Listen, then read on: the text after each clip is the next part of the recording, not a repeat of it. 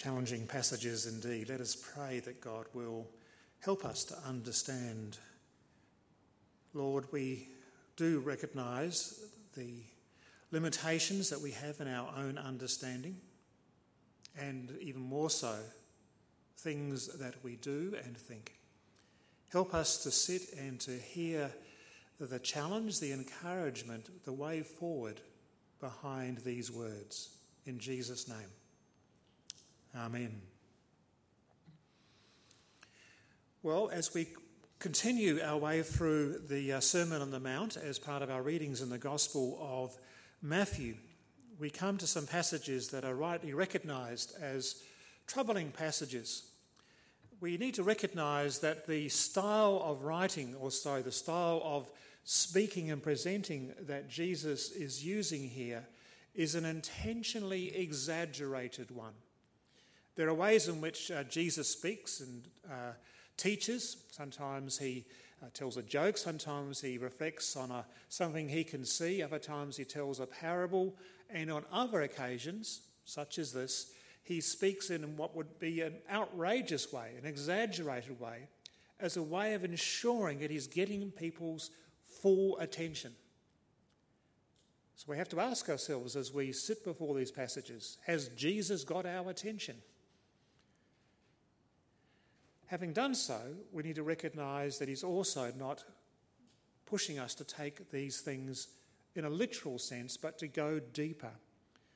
The literal sense of plucking out eyes and cutting off hands is not what Jesus wants. He wants us to go deeper into that truth. It helps to recognize that there is a wider pattern behind these, uh, these sayings, these teachings of Jesus.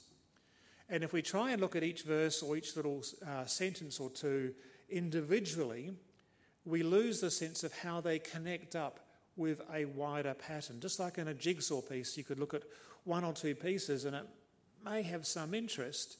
It's only when we see them as part of a bigger pattern that we can really appreciate their richness. And so we need to locate these individual sayings or teachings of Jesus against a bigger pattern that we begin to see how they form part of a much bigger picture.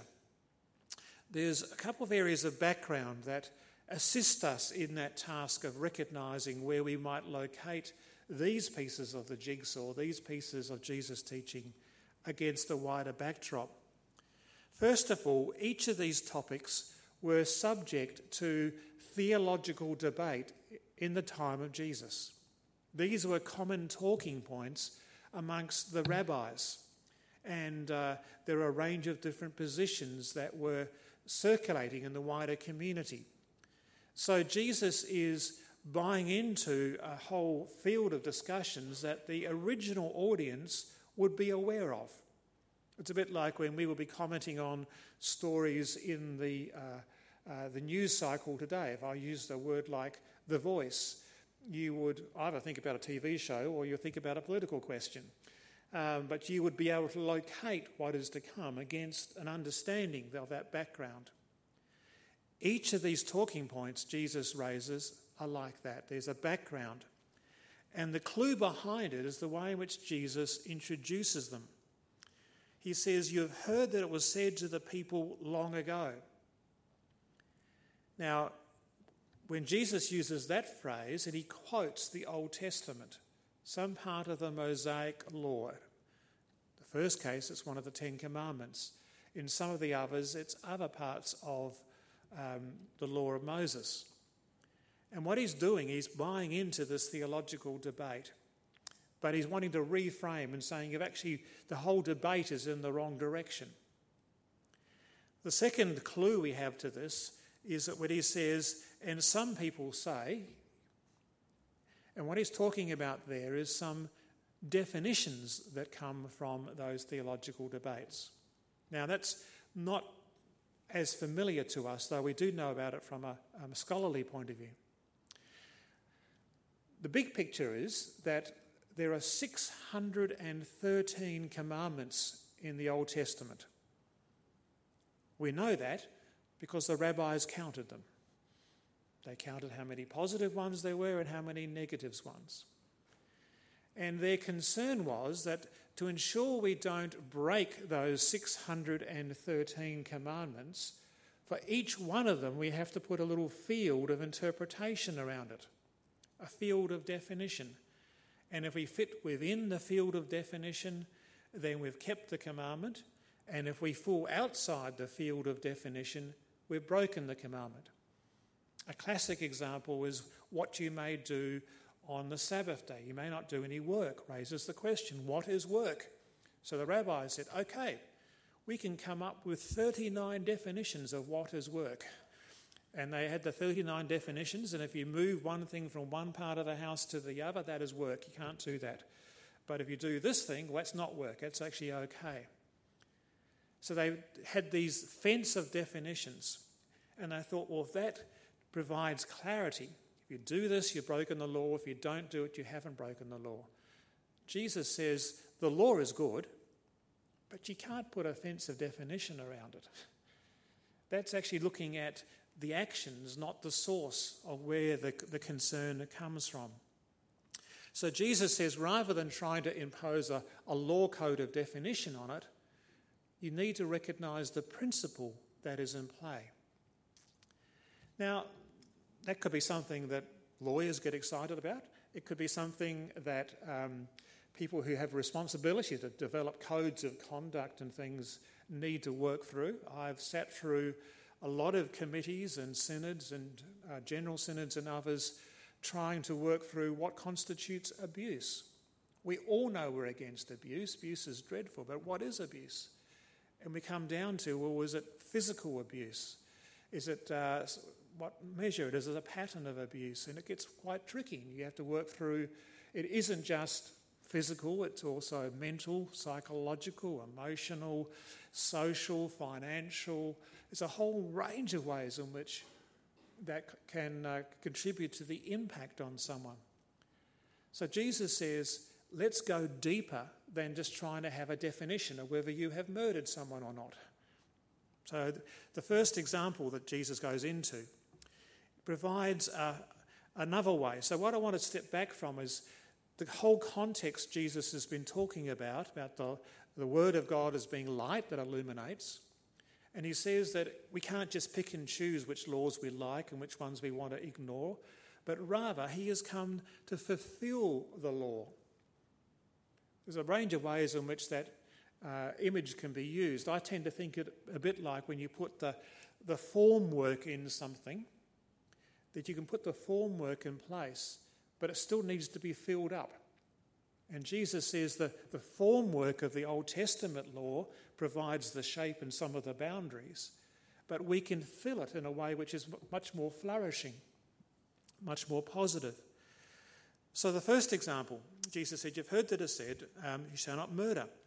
But anyone who murders will be subject to judgment, one of the Ten Commandments. But I tell you that anyone who is angry with a brother or sister will be subject to judgment.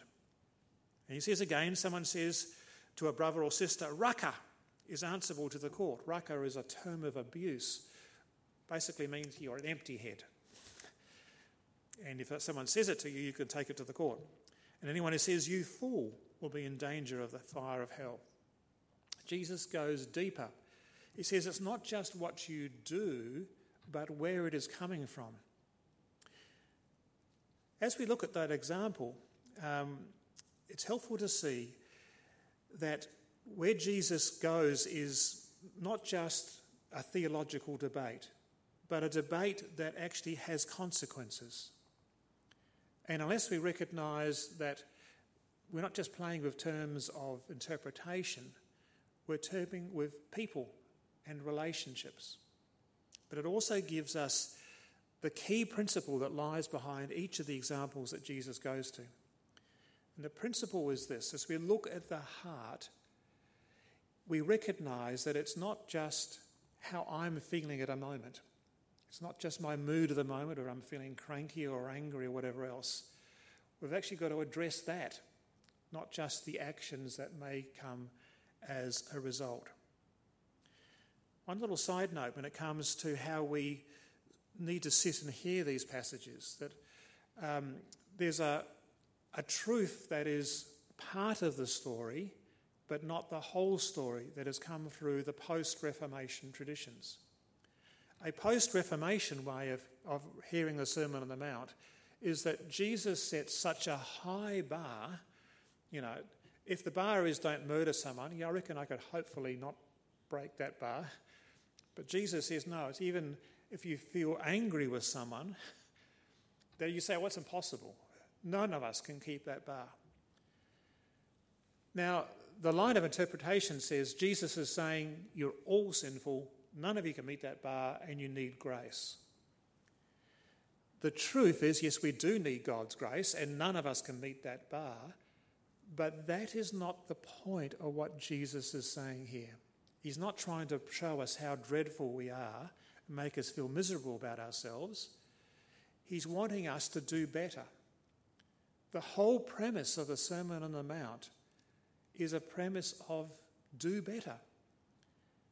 He concludes it in Matthew's Gospel, Matthew's version, chapter 7. Those who hear these words of mine and do them are like a wise man who builds his house on solid ground. Jesus is saying, let's do better. We can do better. So, Jesus, as he teaches, takes us through these four examples. It's a bit like, you know, some sermons that people say, terrific sermon, but I've got no idea what it means to me. What difference is it going to make on Monday morning? Jesus says this is some examples of what difference it should make for us. So the first one is the example about uh, murder and anger. And the point that Jesus goes to is that it's about the relationship underlying it if our impulse is to lash out in anger or whatever because we, that's the mood we're in, then other people will be impacted by that. That is the source of where, at an extreme level, it could be murder, but at a much less extreme, it can be terms of abuse or harshness. That comes through, and as Jesus elaborates it, he talks about if uh, you go to the altar uh, coming in to offer a gift before God, sacrifice before God, and you are not in a right relationship with a brother or sister. If a brother or sister has something against you, leave your gift there at the front of the altar. First go and be reconciled to them, and then come and offer your gift.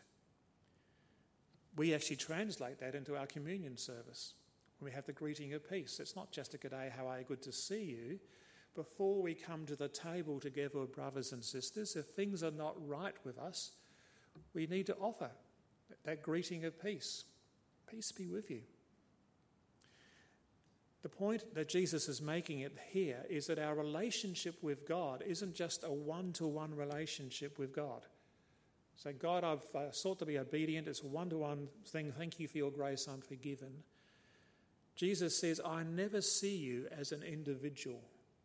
I always see you as part of a wider family, as a wider people.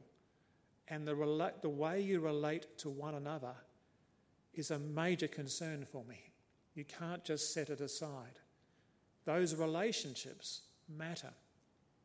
And we see it quite profoundly, of course, in the Great Commandment. Love the Lord your God with your heart and your soul and your mind and your strength. And Jesus doesn't lead it there and love your neighbor as yourself. The second is like it. It's the second, it's the same thing. To love God is to hear the need to love our neighbor. Relationships matter. The second example Jesus gives concerns committing adultery. And here he's speaking to males in particular. You've heard that it is said, You shall not commit adultery. Again, one of the commandments. But I tell you, Jesus says, that anyone who looks at a woman lustfully has already committed adultery with her in his heart. Pretty hard to hear that and not think, well, I've lost that one as well. It is helpful to know that the word lustfully there, which has all sorts of connotations and popular usage and so on, is actually one and the same as the word for coveting. It's not passing thoughts or finding something beautiful or attractive. It's actually coveting someone, in this case, a female from a male. It's actually desiring to own and possess for the pleasure it gives us. And that is what Jesus is denouncing. When we think about it again, it's the same principle. It's all about me. How someone else can give me pleasures, can give me delight. I need to own this woman. And I'm sure there's wider applications for all at the same way. Jesus says, no, we have to get away with the approaching life and viewing people as objects who are there to give us pleasure, to, to meet our whims and our desires. Jesus said that's not how we should view people. We should view people as people, not as objects, and regard their concerns and to have the eyes of compassion and empathy and asking about what's going on in their life and the fullness of that, rather than objectifying someone that we might covet them for ourselves. The third example, again, is one in which we tread carefully into, but it is an important example. Jesus says, It has been said, anyone who divorces his wife must give her a certificate of divorce. Now, this is not in Moses' law, it's actually in the interpretations that were current at the time. Because this was a big debate amongst the rabbis and the Pharisees. And they were arguing that there is all manner of reasons by which a man may choose to divorce a wife, just declare them no longer and cast them adrift. And the debate was well, if you do that, then what responsibility do you continue to have? And the desire to give a certificate of divorce as a way of actually freeing that woman up to be able to remarry. Jesus says that was never God's intention.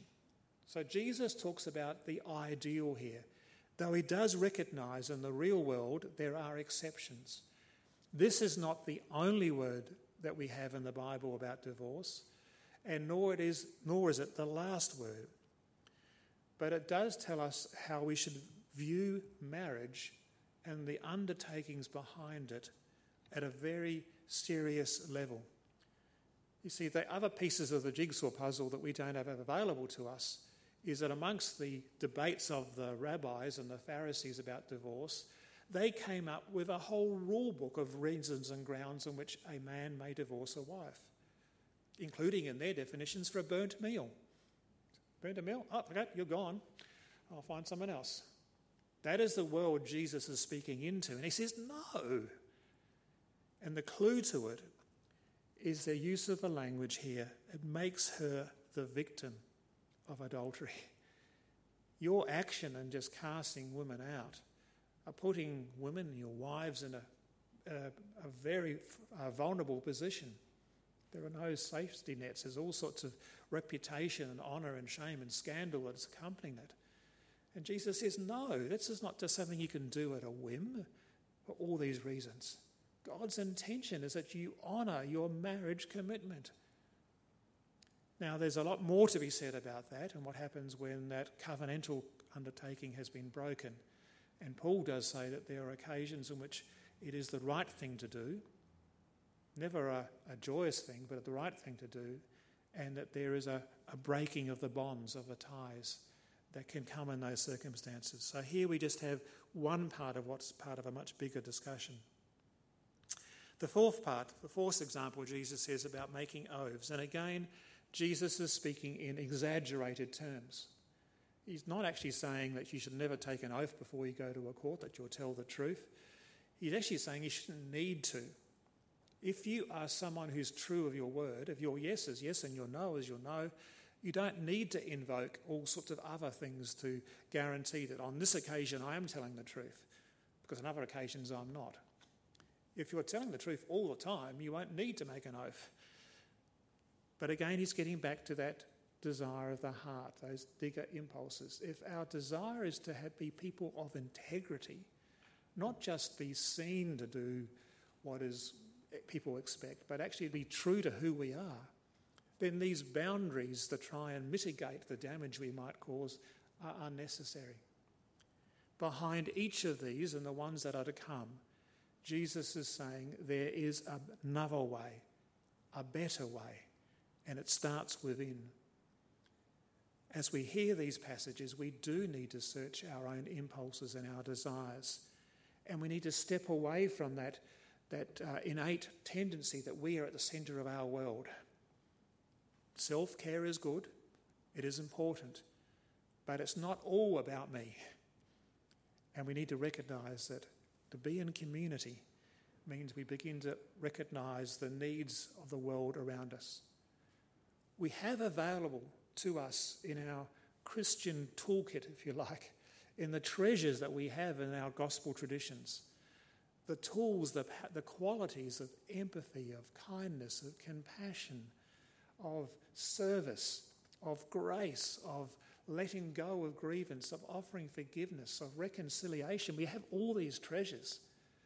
The more we put them to use, the more change that will occur to our world, far more so than any military powers or grand strategies or empires. So Jesus says, Hear these words of mine and do them, and you will make a difference. You will be salt to the earth. You will be light to the world. May God, in His grace, enable us to do just that. Amen.